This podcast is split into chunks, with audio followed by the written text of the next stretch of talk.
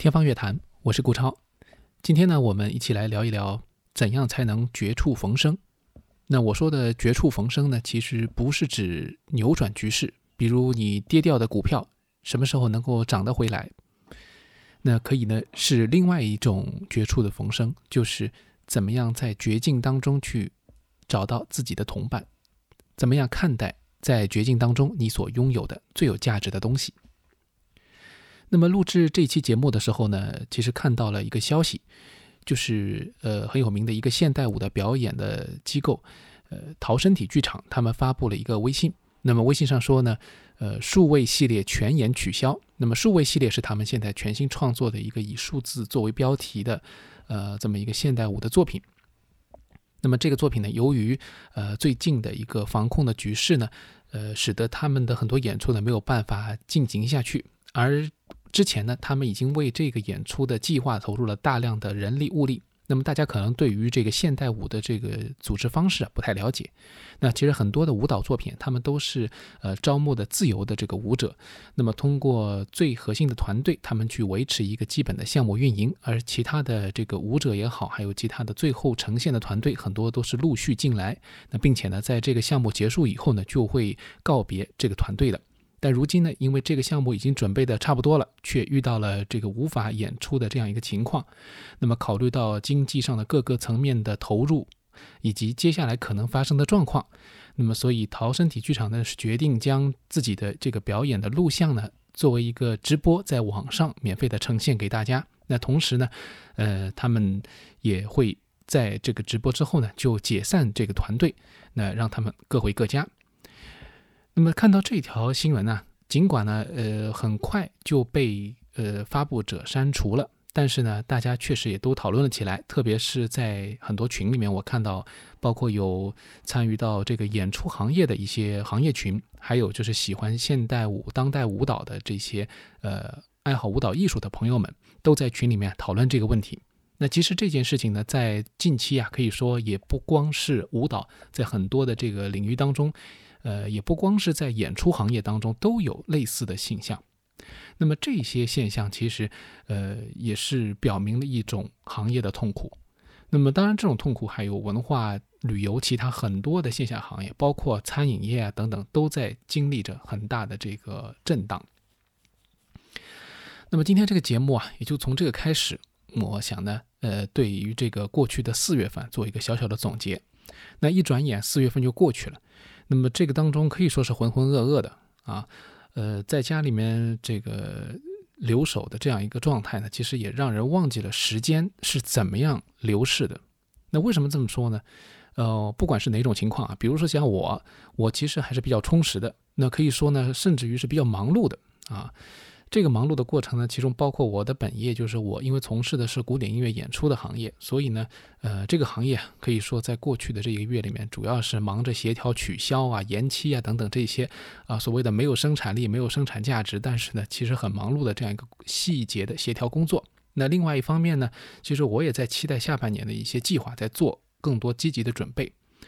那么也有人呢是。因为这个疫情的关系呢，在家里面呢就过得比较轻松啊，基本上呢就是很多笑话都在这个网上流传啊，包括主要是意思就是吃了睡，睡了吃这样一个概念。那也有很多人呢是，呃，因为自己的工作是需要通过线下的一些接触来完成的，那么现在呢也就减少了工作量。那包括有些工作，因为我们知道，在很多的这个其他行业当中啊，有很多是见不到同事，或者说不在自己的办公室就没有办法完成的。那包括媒体上之前还有讲过一个小细节，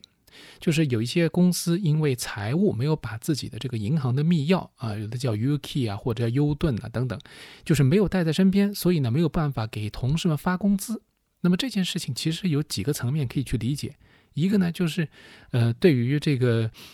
很多的小的细小的，我们平时说很容易完成的，一件就可以发送的这个工资，但实际上呢，呃，因为现在这个情况也会变得有所困难，需要去专门和银行协调如何来发钱啊。但另外一方面，我们要想一想，就是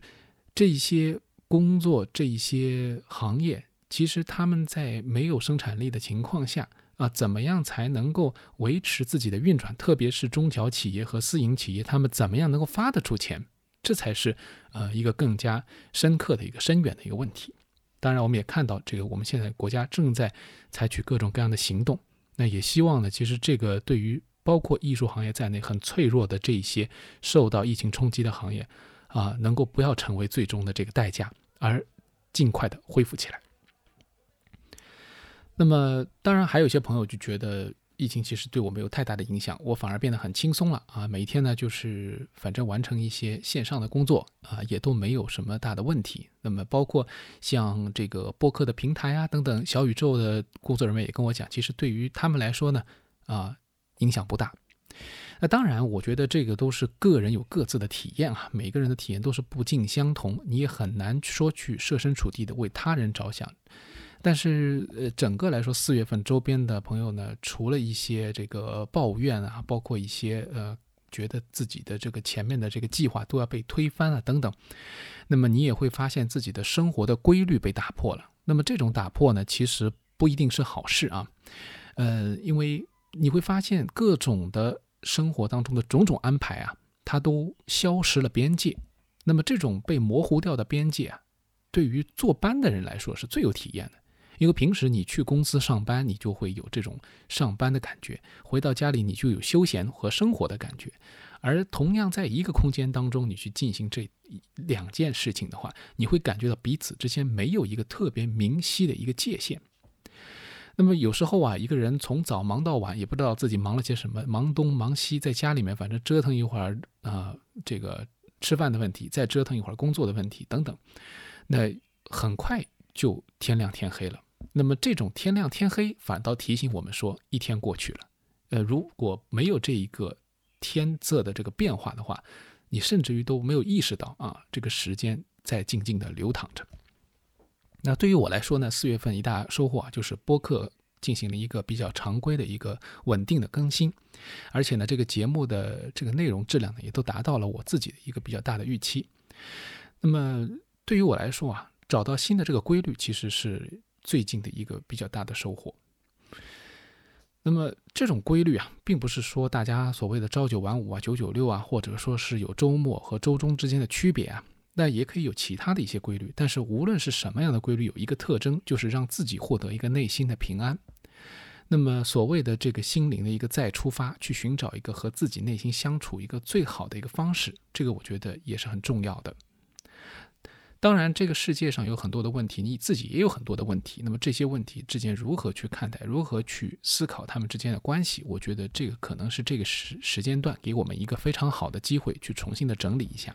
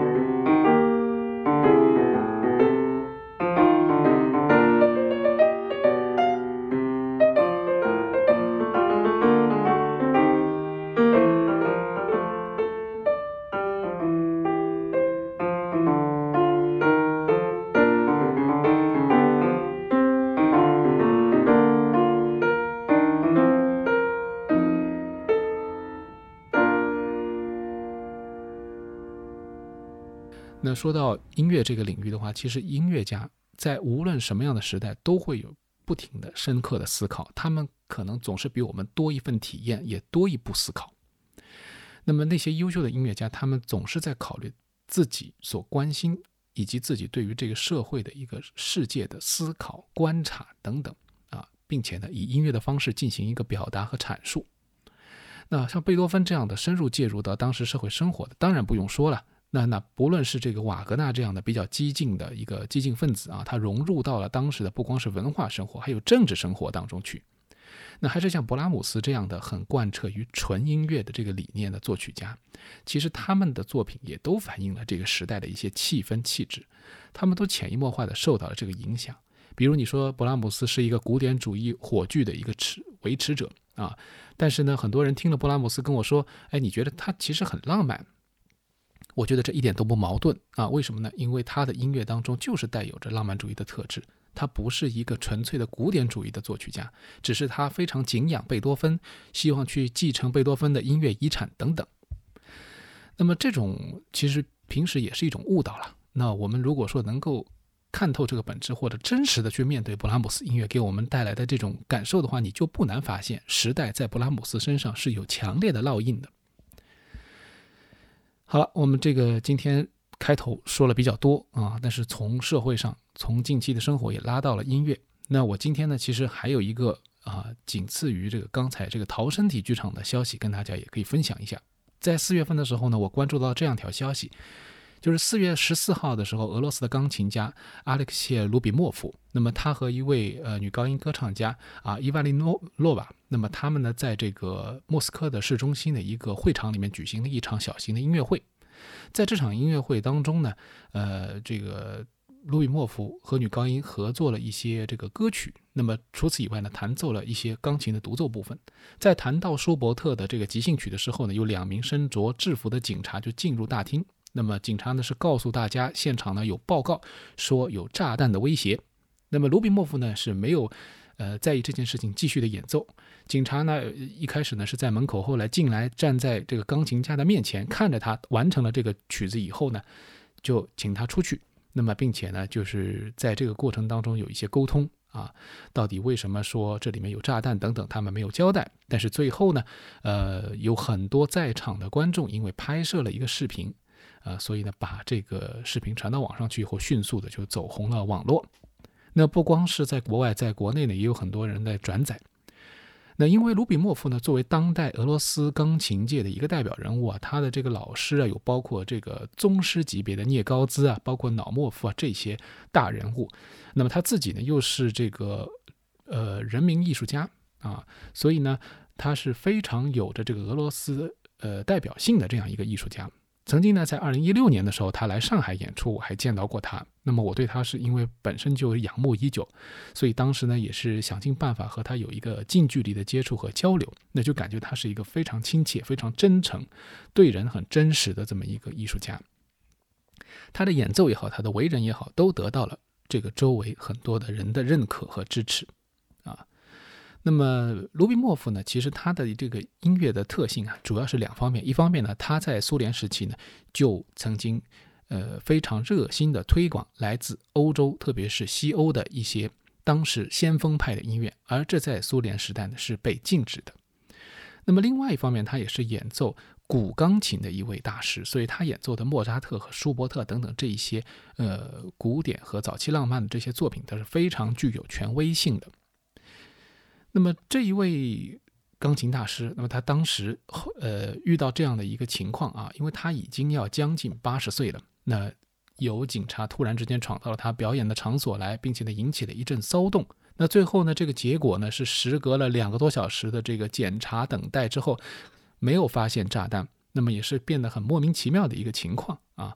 而观众们呢，其实和艺术家一样，都知道这可能是一次呃，并非呃因为这个炸弹而造成的情况。而是只是因为他们在音乐会上演奏了，呃，乌克兰的作曲家，呃，这个也就是我前面讲到他和女高音合作的这个艺术歌曲的这样一个部分。那么这位作曲家叫希尔维斯特罗夫。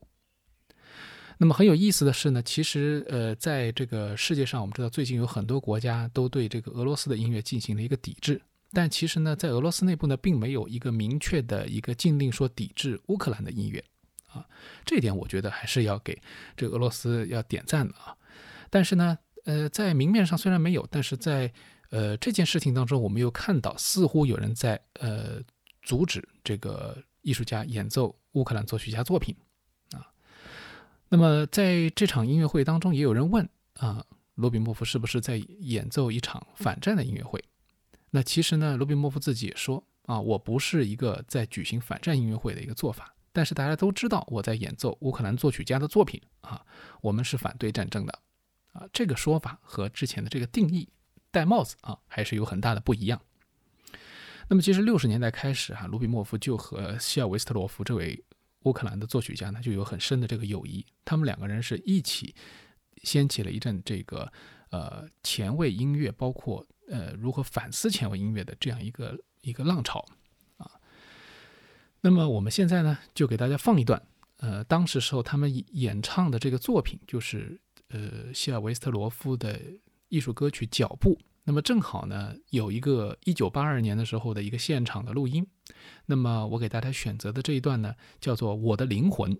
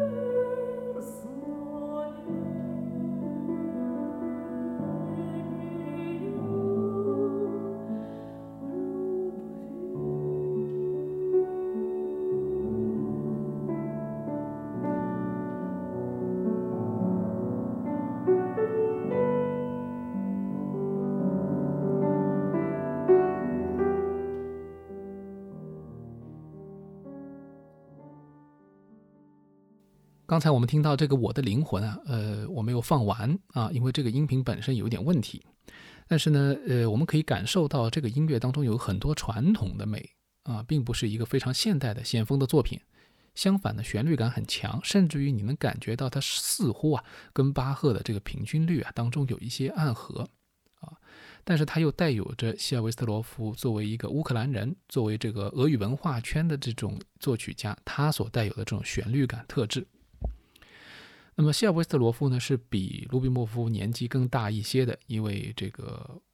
乌克兰的作曲家。那么他呢，其实在风格上面有很多的这个定义，包括他也有很先锋的部分，也有非常传统的部分。他被认为呢是呃新古典主义或者说叫后现代主义的一种呃特别呃风格的一位所谓的小众风格的艺术家。为什么说小众呢？因为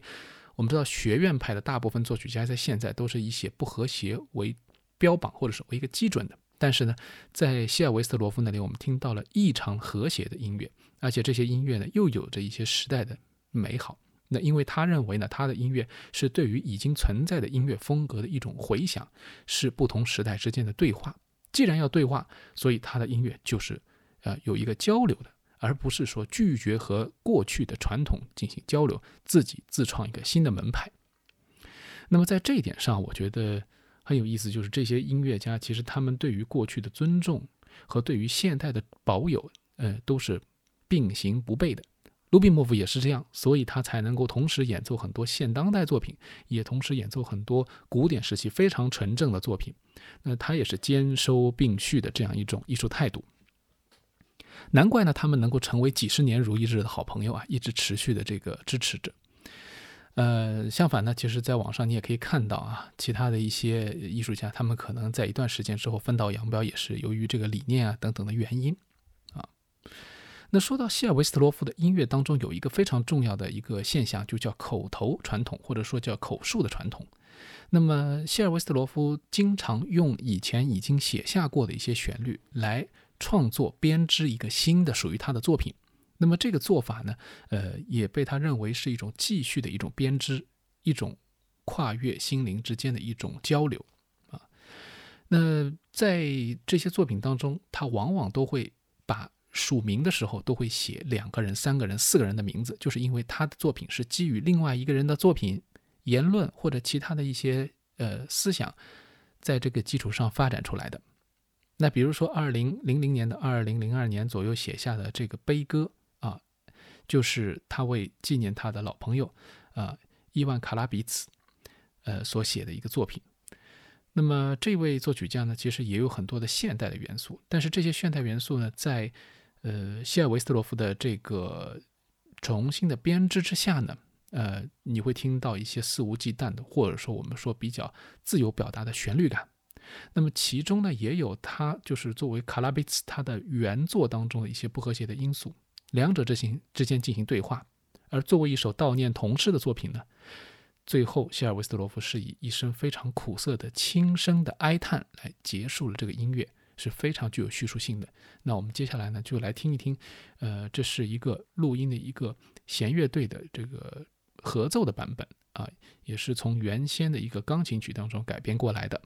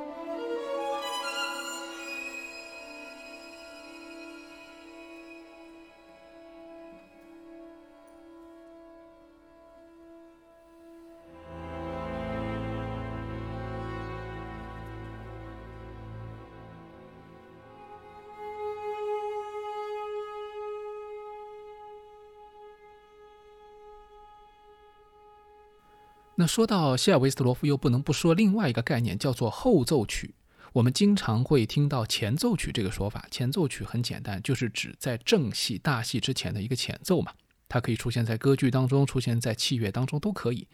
但是呢，在这个谢尔维斯特罗夫的创作当中，有一种后奏曲的说法，其实也是他重新的去审视那些过去的经典。甚至于呢，有的时候啊，你会发现谢尔维斯罗夫是完全不回避旋律的。这种做法呢，对于我们普通的观众来说，或者说爱好者来说，是觉得很正常啊，很好听。但是对于很多的所谓的呃标新立异的人士来说啊，这种对于旋律的痴迷啊，是一个巨大的错误。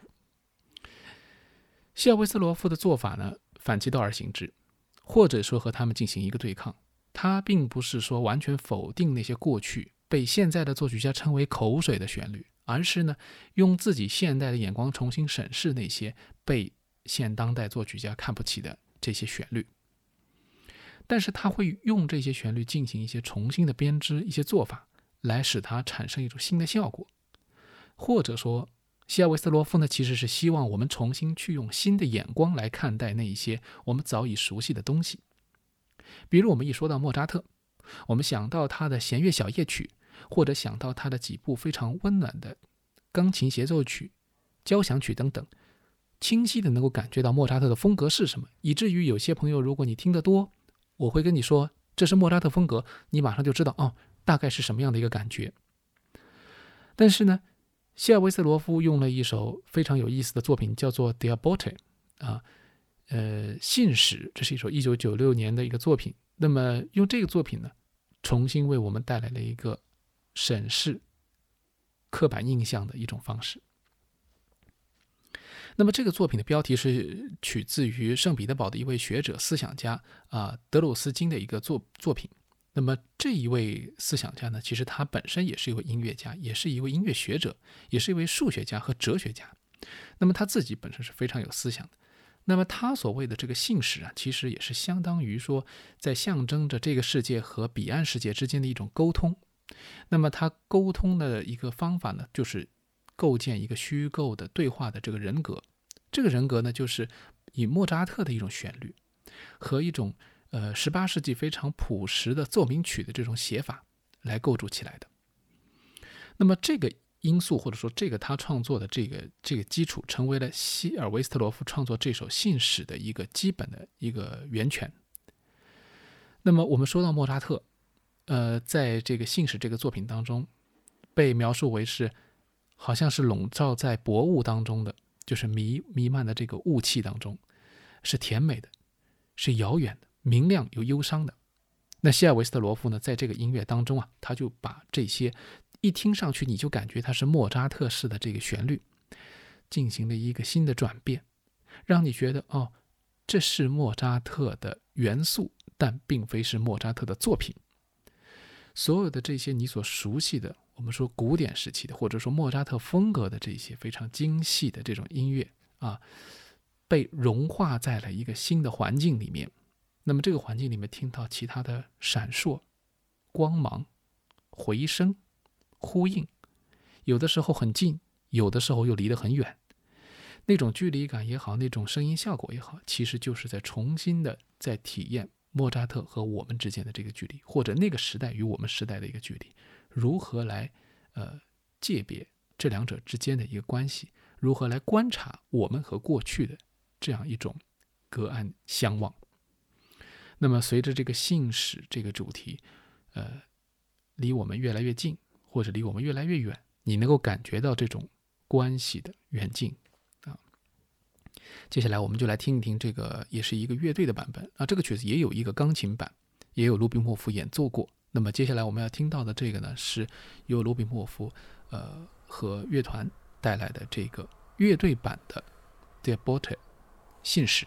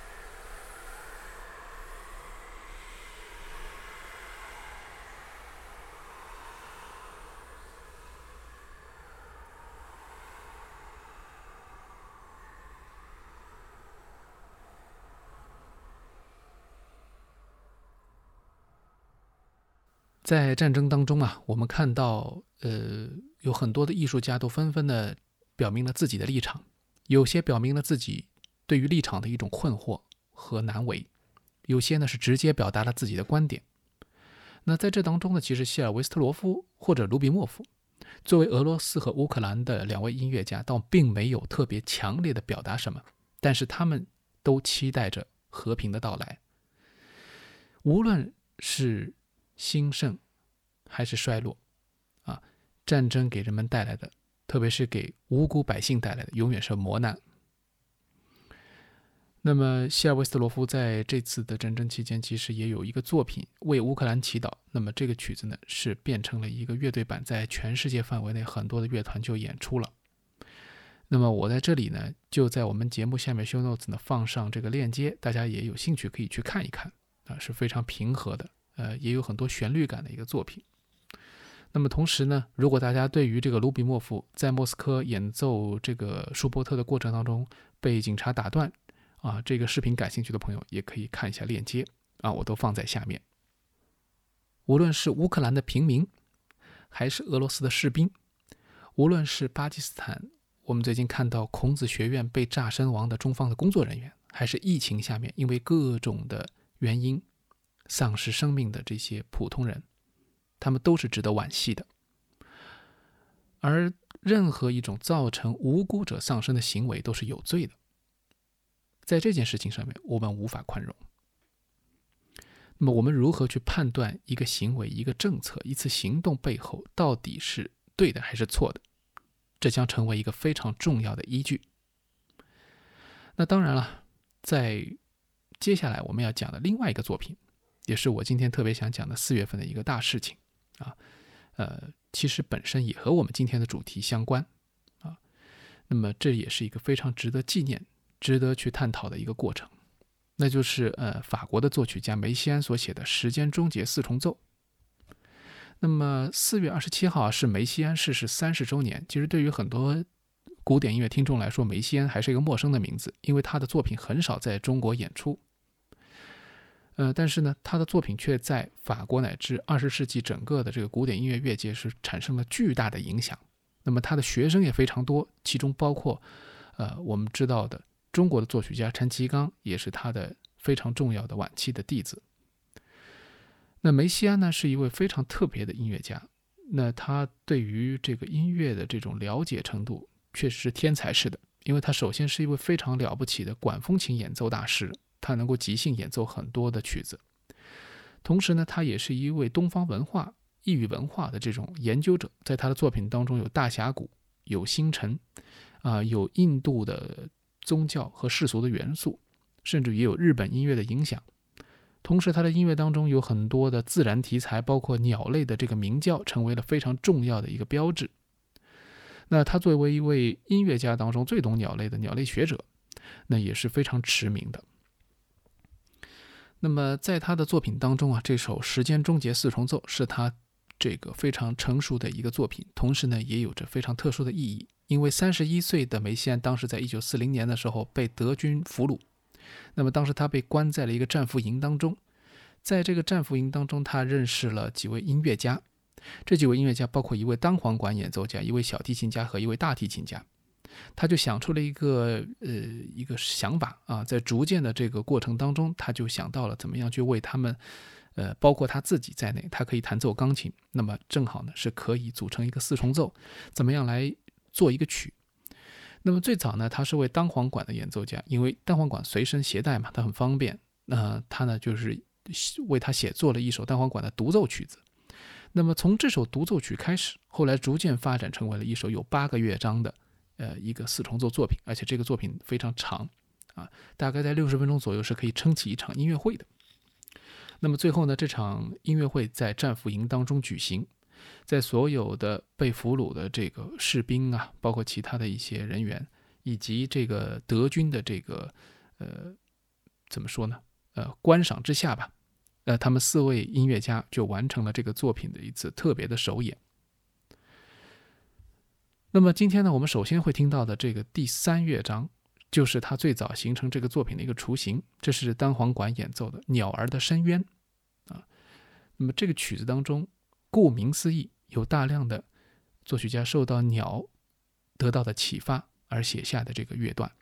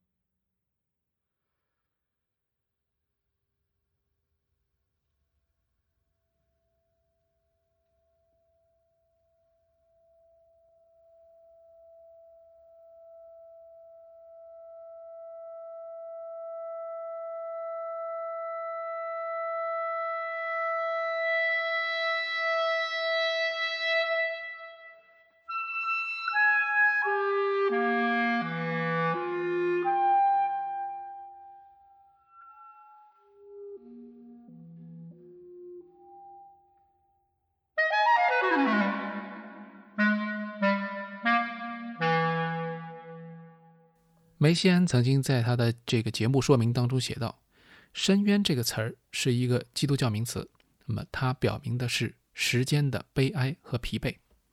鸟的鸣叫其实是时间的一个反面，它表明的是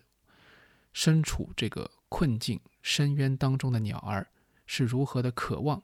光明、星辰、呃彩虹，还有欢声笑语。”那么，在这个乐段当中，我们听到了梅西安运用了非常多固定的音程关系，在不同的地方进行转移，并且呢，制造出了各种丰富的音响效果。那么，这个段落当中呢，除了有着非常高难度的技巧之外，也有着很多作曲上的考量，包括节奏的一种，我们说一种错位吧，让你感觉到它并不是一个很规整的、有规律的一个作品。就好像我们的生活被打乱了一样，但实际上呢，这种错位的节奏在当时是梅西安非常有前瞻性的一个观点。他认为，当时的现代音乐应该走向一个打破规整、打破常规节奏的这样一个呃一个方向。当然，我想这种方向其实真实的反应可能也来自于梅西安对于现实生活的一种感悟吧。就是我们的生活节奏不再会像以前那样有规律可循、有节奏可把握，更多的这种不确定性在我们的生命当中。那到底作曲家是应该把它写下来呢，还是应该把它藏起来呢？梅西安是选择写下这些真实的东西。那么在这个作品当中。其实他受到了很多二十世纪初期的，包括斯特拉文斯基《春之祭》的影响，因为《春之祭》当中，在最后的献祭，呃，舞蹈当中就有非常多的不规则的节奏和重音出现在里面，而这种做法在梅西安那里得到了进一步的发展，他对于附点、对于小节拍的运用是越来越夸张。他在调整的实际上是一种聆听者和创作者之间的关系，一种时空之间的关系。那么，一九四一年一月十五号的时候，在这个战俘营当中，四重奏呢演出了这个《时间终结》这个作品。那么当时呢有几百人看了这个演出，但是梅西安可能是太兴奋了，他在晚期的时候写说自己目见了这个几千人看他们的演出。当时时候的乐器也是很破败的，大提琴少一根弦等等。但实际上的一种记录说他的记记忆是有些错误的。那么当时呢，营地成员啊。呃是一起捐款购买了一个很不错的大提琴，很有意思啊。在当时德军的这个战俘营当中，人们竟然可以募捐，还可以集资买乐器，乐器还能够运得进来，这个对我们现在来说也是很不可思议的了。那么梅西安当然也是非常的感动，他说从来没有印象当中没有过人们这样的全神贯注的听这个音乐，这些音乐，即便它有着很多不和谐。即便他有着很多的创新的音乐技法，但是他的情感可能是感染到了所有的观众，所以大家在这一时刻在音乐当中听到的不是嘈杂，不是不和谐，不是那种一反传统的创新，而是一种共有的一种情绪，一种对于现实的一种认清，以及啊对于作品背后所希望表达的那种。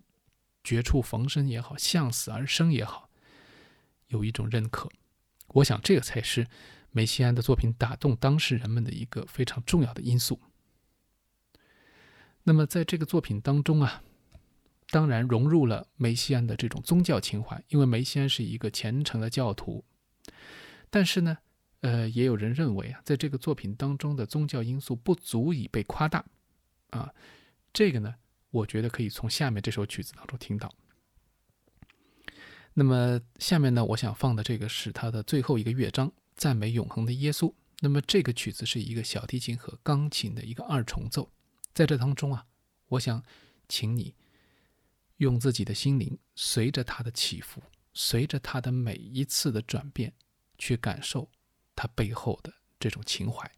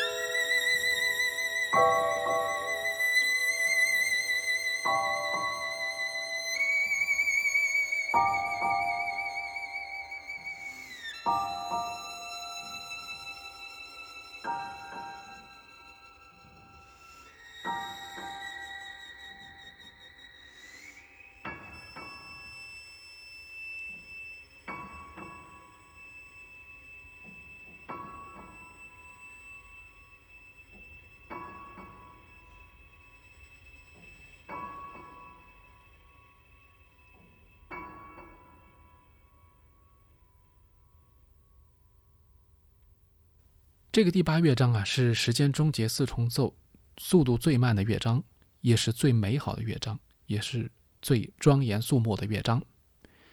尽管这一个旋律不是朗朗上口的，尽管这当中也有着很多飘荡的节奏，但是这种飘荡也好，这种不熟悉、陌生感也好，并不影响你去感受到这其中的情怀。这是作曲家当时时候的一个真实的反应。也是他在求索答案的过程当中得到的一个结果。其实我们听到了一种非常强烈的这种信仰，那么这种信仰并不是对于教会的信仰，而是对于生命、对于我们所处的这个时代的信仰。那梅西安呢？当然，他里面讲到了他自己写作这个乐章的时候考虑到的是一个宗教性。但实际上，我们在这个作品当中也没有听到直接的宗教性或者宗教内容。呃，如果你只是去听，你也会得到音乐的救赎，但不是宗教的救赎。美国的乐评人 Alex Ross 在他的《余下只有噪音》这本书当中曾经评价说，在这个乐章当中，灵魂在极端情感中经历的死亡和再生是可以听到的。那么我们可以听到这当中小提琴有很多的挣扎，有极端的很多的音高，但是这种音高似乎是一种虔诚，又是一种哀告。我想啊，我们不必要一定持有梅西安所有的那种信仰，也没有必要在一场战争当中去站在任何一边说出言之凿凿的论断。我们没有真实的体验，就没有。裁判一件事情的资格，但是我们无论时何都应该去倾听、去感受。从音乐当中传递出来的这种情感，其实就是把那些真挚、那些美好带给人们，并且把听者带向远方，而不是带向眼前的所谓的蝇营狗苟。即便它是真实的，但它一样可以让你认清真实。这个过程。这个旁观，这个重新审视的过程，其实就是帮助我们脱离困境的一个方式。很难想象啊，就是梅西安在创作《时间终结四重奏》的时候，如果他没有遇到那几位影响他的音乐家，也就是没有这些志同道合的伙伴，如果没有那一位特别开恩为他提供创作环境、笔和纸的那一位比较懂得音乐、尊重音乐艺术的。那位德国的狱卒，或者如果没有想方设法在这个作品创作演出之后把他救出来的他的老师，那可能就没有后来的梅西安，也没有这首流芳百世的《时间终结四重奏》了。正是在一种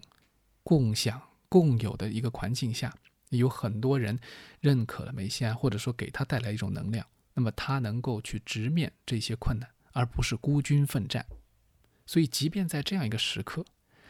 同伴依然很重要。梅西安曾经也说过，其实在这里面时间就不存在了。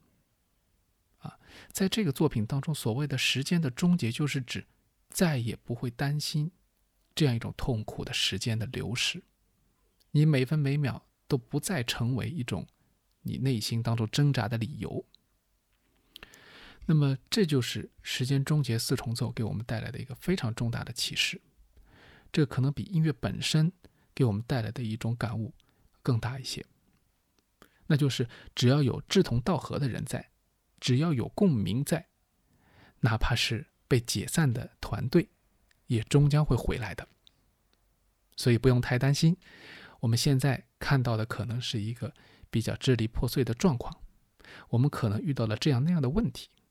但是不能放弃的是一种信仰，这种信仰不是简单的归于某一种宗教的，而是对于正确、真实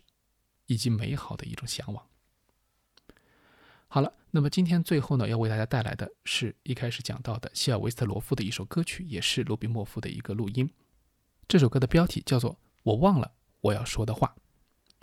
这就是今天的天方乐坛，下期再见。